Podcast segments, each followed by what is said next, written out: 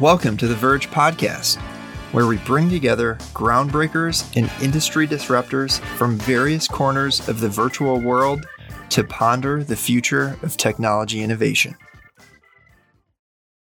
I'm your host, Steve Wyhan with Divergent, and I have with me Eduard DeVries, Vice President of IT Business Consultancy at SSM Health, a 7.5 billion annual revenue organization with 42,000 employees. Eduard has over 20 years of business technology leadership experience, including working as a senior advisor at McKinsey and holding a divisional CIO role for a Fortune 500 company in the pharmaceutical services industry. Eduard, welcome to the show. Thank you, Steve. I'm excited to be here and look forward to a good conversation. Great. Now, on a previous episode, we talked about the top priorities of healthcare CXOs as it relates to recovering from the COVID 19 pandemic. Today, we're going to talk about another important challenge that leaders face creating a customer centric and productive culture. We'll dig into some of the key considerations when shifting from a task oriented to a problem solving oriented mindset. Now, let me really quickly tell you why this is important. Now, it's it's no secret that in the healthcare industry, we're plagued with a tremendous number of inefficiencies.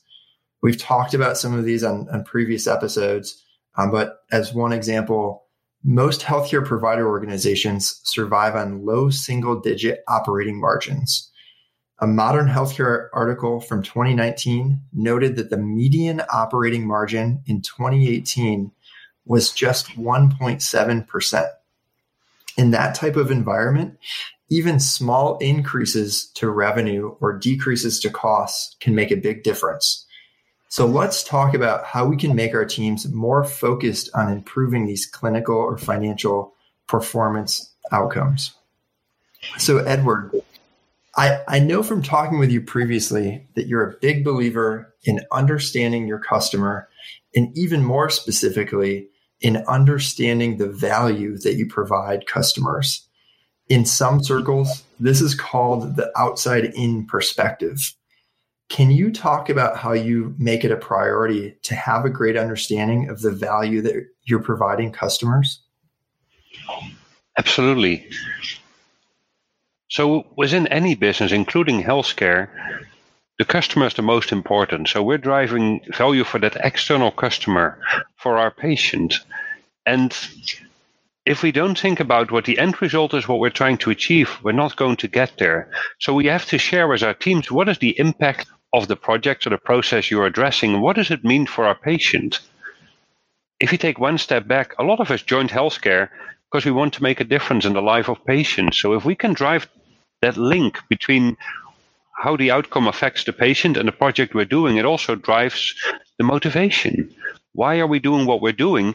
And it will mean that we're going to aim at different things. We are not aiming to implement a new financial system. We're aiming to lower the cost to run our hospital system so we can spend more time caring for the patient. It's about aligning the outcome. What do we want to achieve? And that's critical in today's day and age. So, once you get your teams thinking about those outcomes and what the impact really is on what you're doing, how do you maintain that alignment between your customers and your teams? So I would say a number of things. The first thing we try to do is we try to actually get our teams at some point on the floor. In lean terms, you call this the Gemba walk. So we will say, take some of our people on the teams and actually make them go to a hospital registration and observe. What does it mean for patients? Um, what's the impact we have on somebody's daily life? And then during the project we keep going back to saying well if we do that what is the end result? So the end result will be maybe you know the parent of this patient doesn't have to register twice or we can make sure we don't get any complications or medication or other things like that. You always have to tie it back to the patient impact and that will keep our, our teams engaged. Additionally, we are a mission based organization, so we tend to rally around the mission, which for us specifically is providing care for the poor and the vulnerable in our society. So that's also a great point to say. And how does that impact the care for, for that specific group? For example, if we save this amount of money here, could we fund another food bank? Could we do something else we deeply care about? Um, but it's about constantly making it part of the conversation. So tying the overall initiative back to the end goal of the project makes a lot of sense to me, of course. But one question that I have is how do you keep those end goals top of mind? In my experience, that's really difficult as you jump between meetings or nowadays WebExes or Zoom calls. How do you institute day to day processes or organizational changes to make this concept part of yours and your team's everyday life? Absolutely. So, when we get a request for a project, we first start to define what is the problem we're trying to solve. So, the problem cannot be implement this digital x-ray equipment or do this. The question is, in a certain market, we want to take care of this type of patients quicker. So how can we do that? And only then do we start to say, what is the outcome we're trying to generate? And then we get to what is a solution. Before in IT, we would say, the outcome of this project is that we implement X. That doesn't make a difference for my patients. At the end of the day, now we're saying we want to reduce the cost to run the business by X, or we want to make sure that the patients who can't afford it get an answer that they get charity care quicker. And that's the beginning point and the end point of whatever project we do. And then we go back, what do we need to do to achieve that end goal? So we keep focused on the end goal continuously. And we discuss that as a team. And for example, when we review projects, the second slide always is what is the outcome we're trying to generate? And only after that do we go into the more tactics to get there. And we need that because, like you said, we're all running from meeting to meeting. And oh, are we going to miss this milestone? So we need to ground ourselves in the end goal of what we're trying to achieve continuously. I I appreciate that, and you know, having that constant reminder with with the second slide, I think you said, uh, of your meetings, um, can can really keep that at the at the forefront. So I, I mentioned this earlier in queuing up the topic, but there's definitely not a lack of problems to solve in healthcare. So you know, how do you and your teams go about finding the right problems to solve? I would say number one, that is what we call the consultancy model. So we're really close was I would not call them our customers, they're our internal business partners. So we sit with them and as they go through their strategic planning, we're an integral part of that. So if this is a revenue cycle, for example, we can say we want to reduce denials or we want to increase the digital percentage of digital payments we receive from our patients. So that's how we define what problems do we want to solve, but also which ones can we solve. Because some of them you have to accept that just a result of the reimbursement system or other issues we have. So when we decide that we can solve something, then we collaboratively define what is the end state, what is the outcome we want to achieve. And then we end up going to, I would say, solutioning out how we get there and what's interesting is technology is maybe a sort of the solution. It always comes down to people, process, and technology, and normally in that sequence. And it's interesting, it doesn't matter what industry you're in, technology is often the catalyst, but it's not often the solution. Understood. As someone who's worked both in the software vendor space, working for Epic, in the consulting space, I definitely get what you're saying about technology being the catalyst, but not the entire solution. So, in looking at, at the problems that you're faced with and coming up with these solutions, what are the governance models or prioritization systems uh, that you use to make sure that you're addressing the right problems at the right time? So, we use governance, and there's a formal governance process. But if you look at it at the various business leadership groups, we tend to prioritize every two to four weeks. And as these different forums mature, what we see is that our operational leaders will within their own group kind of filter what things are really impactful. They will bring them to this governance council where we sit together and say, well, this we can solve. And that problem, it would be nice to solve, but it's a little bit big. For example, if somebody says, I want to solve population health. Um, well, that's great, but that's like solving world peace. So then you say, well, why don't we chip away at it? Why don't we take a sliver of it, which is impactful? So, in the example of population health, so people will say, well, I want a dashboard to see this. And my answer is always a dashboard doesn't solve anything, it will show you reality. So, why don't we turn it around? Why don't we pick one disease state and say, for that disease state, for these patients, we want the clinician to do something different based on information we give them. So if we solve it at a micro level for that individual clinician's decision, we can then scale it up. And guess what? At the end of it, then you need a dashboard because you can see at a macro level how much of a difference all the little micro decisions made. But so it's about solving the right problem, but also picking the right scope, something which is bite size enough that you can get it done in two to three months and then continue to build on it.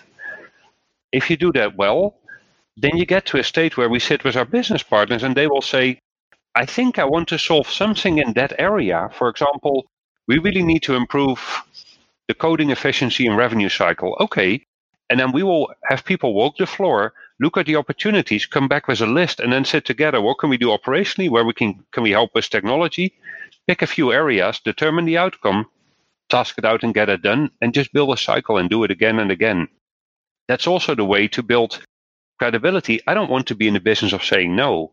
I want to sit with my business partners and prioritize together by definition, the most valuable things to them and the things we can get done will flow to the top and we'll do them together. And then in the long term, what you see is that your business partners will say, I know this request came in, but let's not do it. It's not the most important thing for me.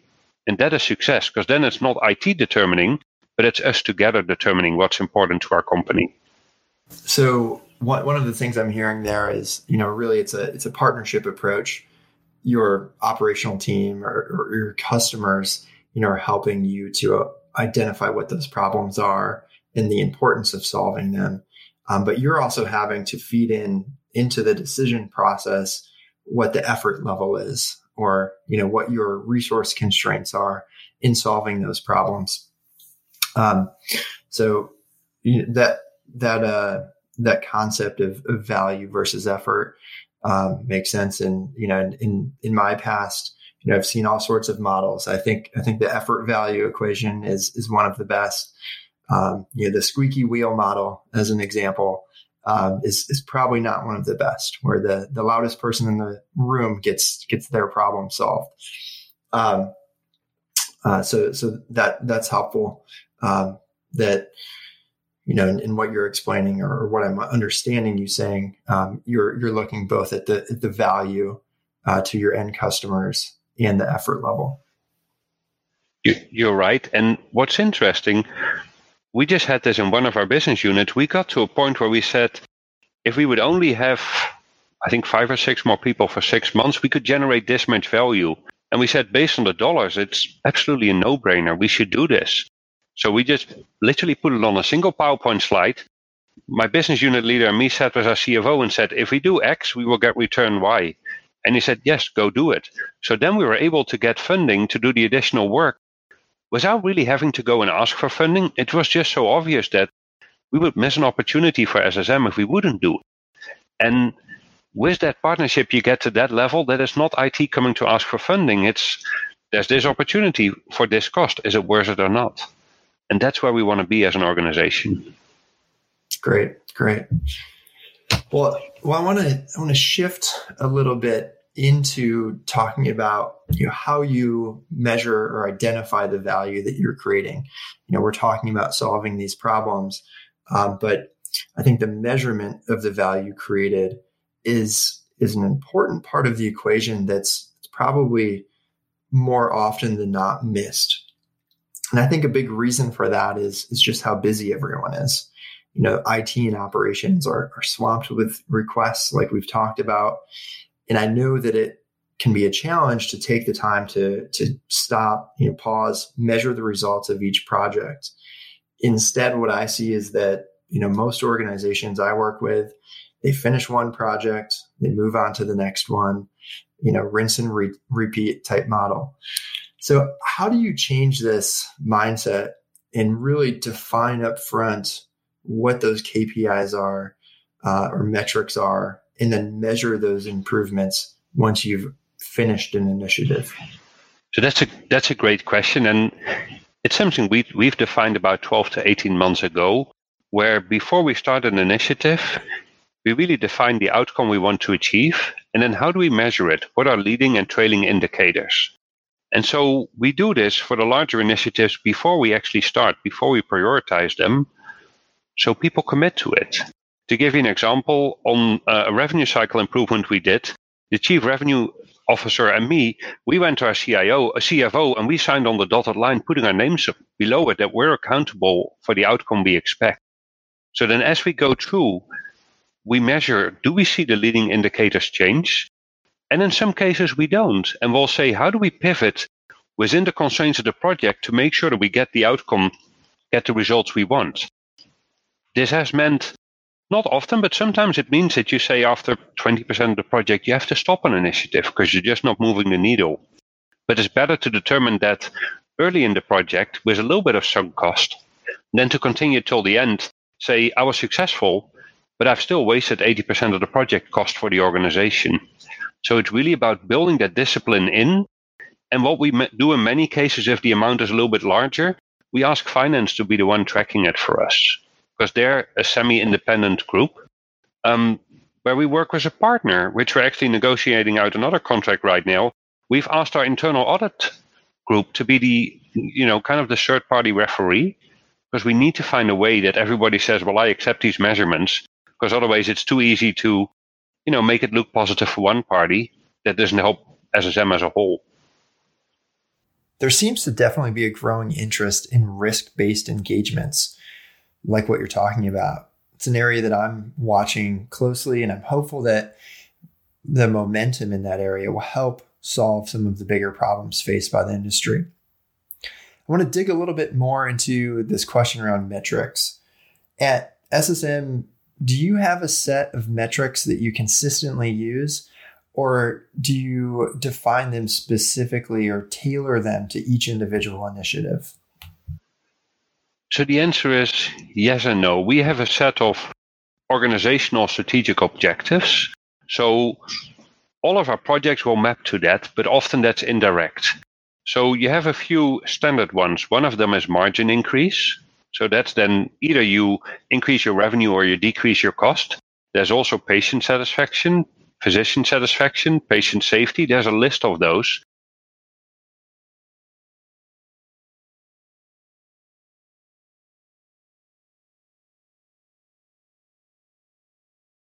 Well, we expect to have $100,000 less banking cost. And then we can benchmark against it. Are we starting to hit the numbers we've committed to? So it's project specific, but it will always tie back to our strategic pillars as an organization. That makes a lot of sense.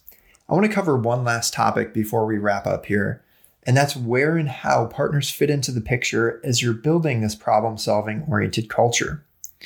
I imagine that it's possible that the way you bring in external partners could be different before or after uh, building this type of organization.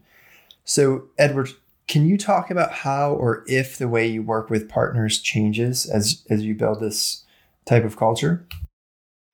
Absolutely, and for us, partners like Divergent are key in moving forward. We cannot do everything in house for several reasons. A the investments will be too high. As you talked about a lower margin, and our primary reason for being is to take care of our population. So if we can use an outside partner to apply what works for other health systems or other companies, we don't have to make the beginning mistakes and pay the price for that. So that's one for us to have less risk during innovation and a more guaranteed return.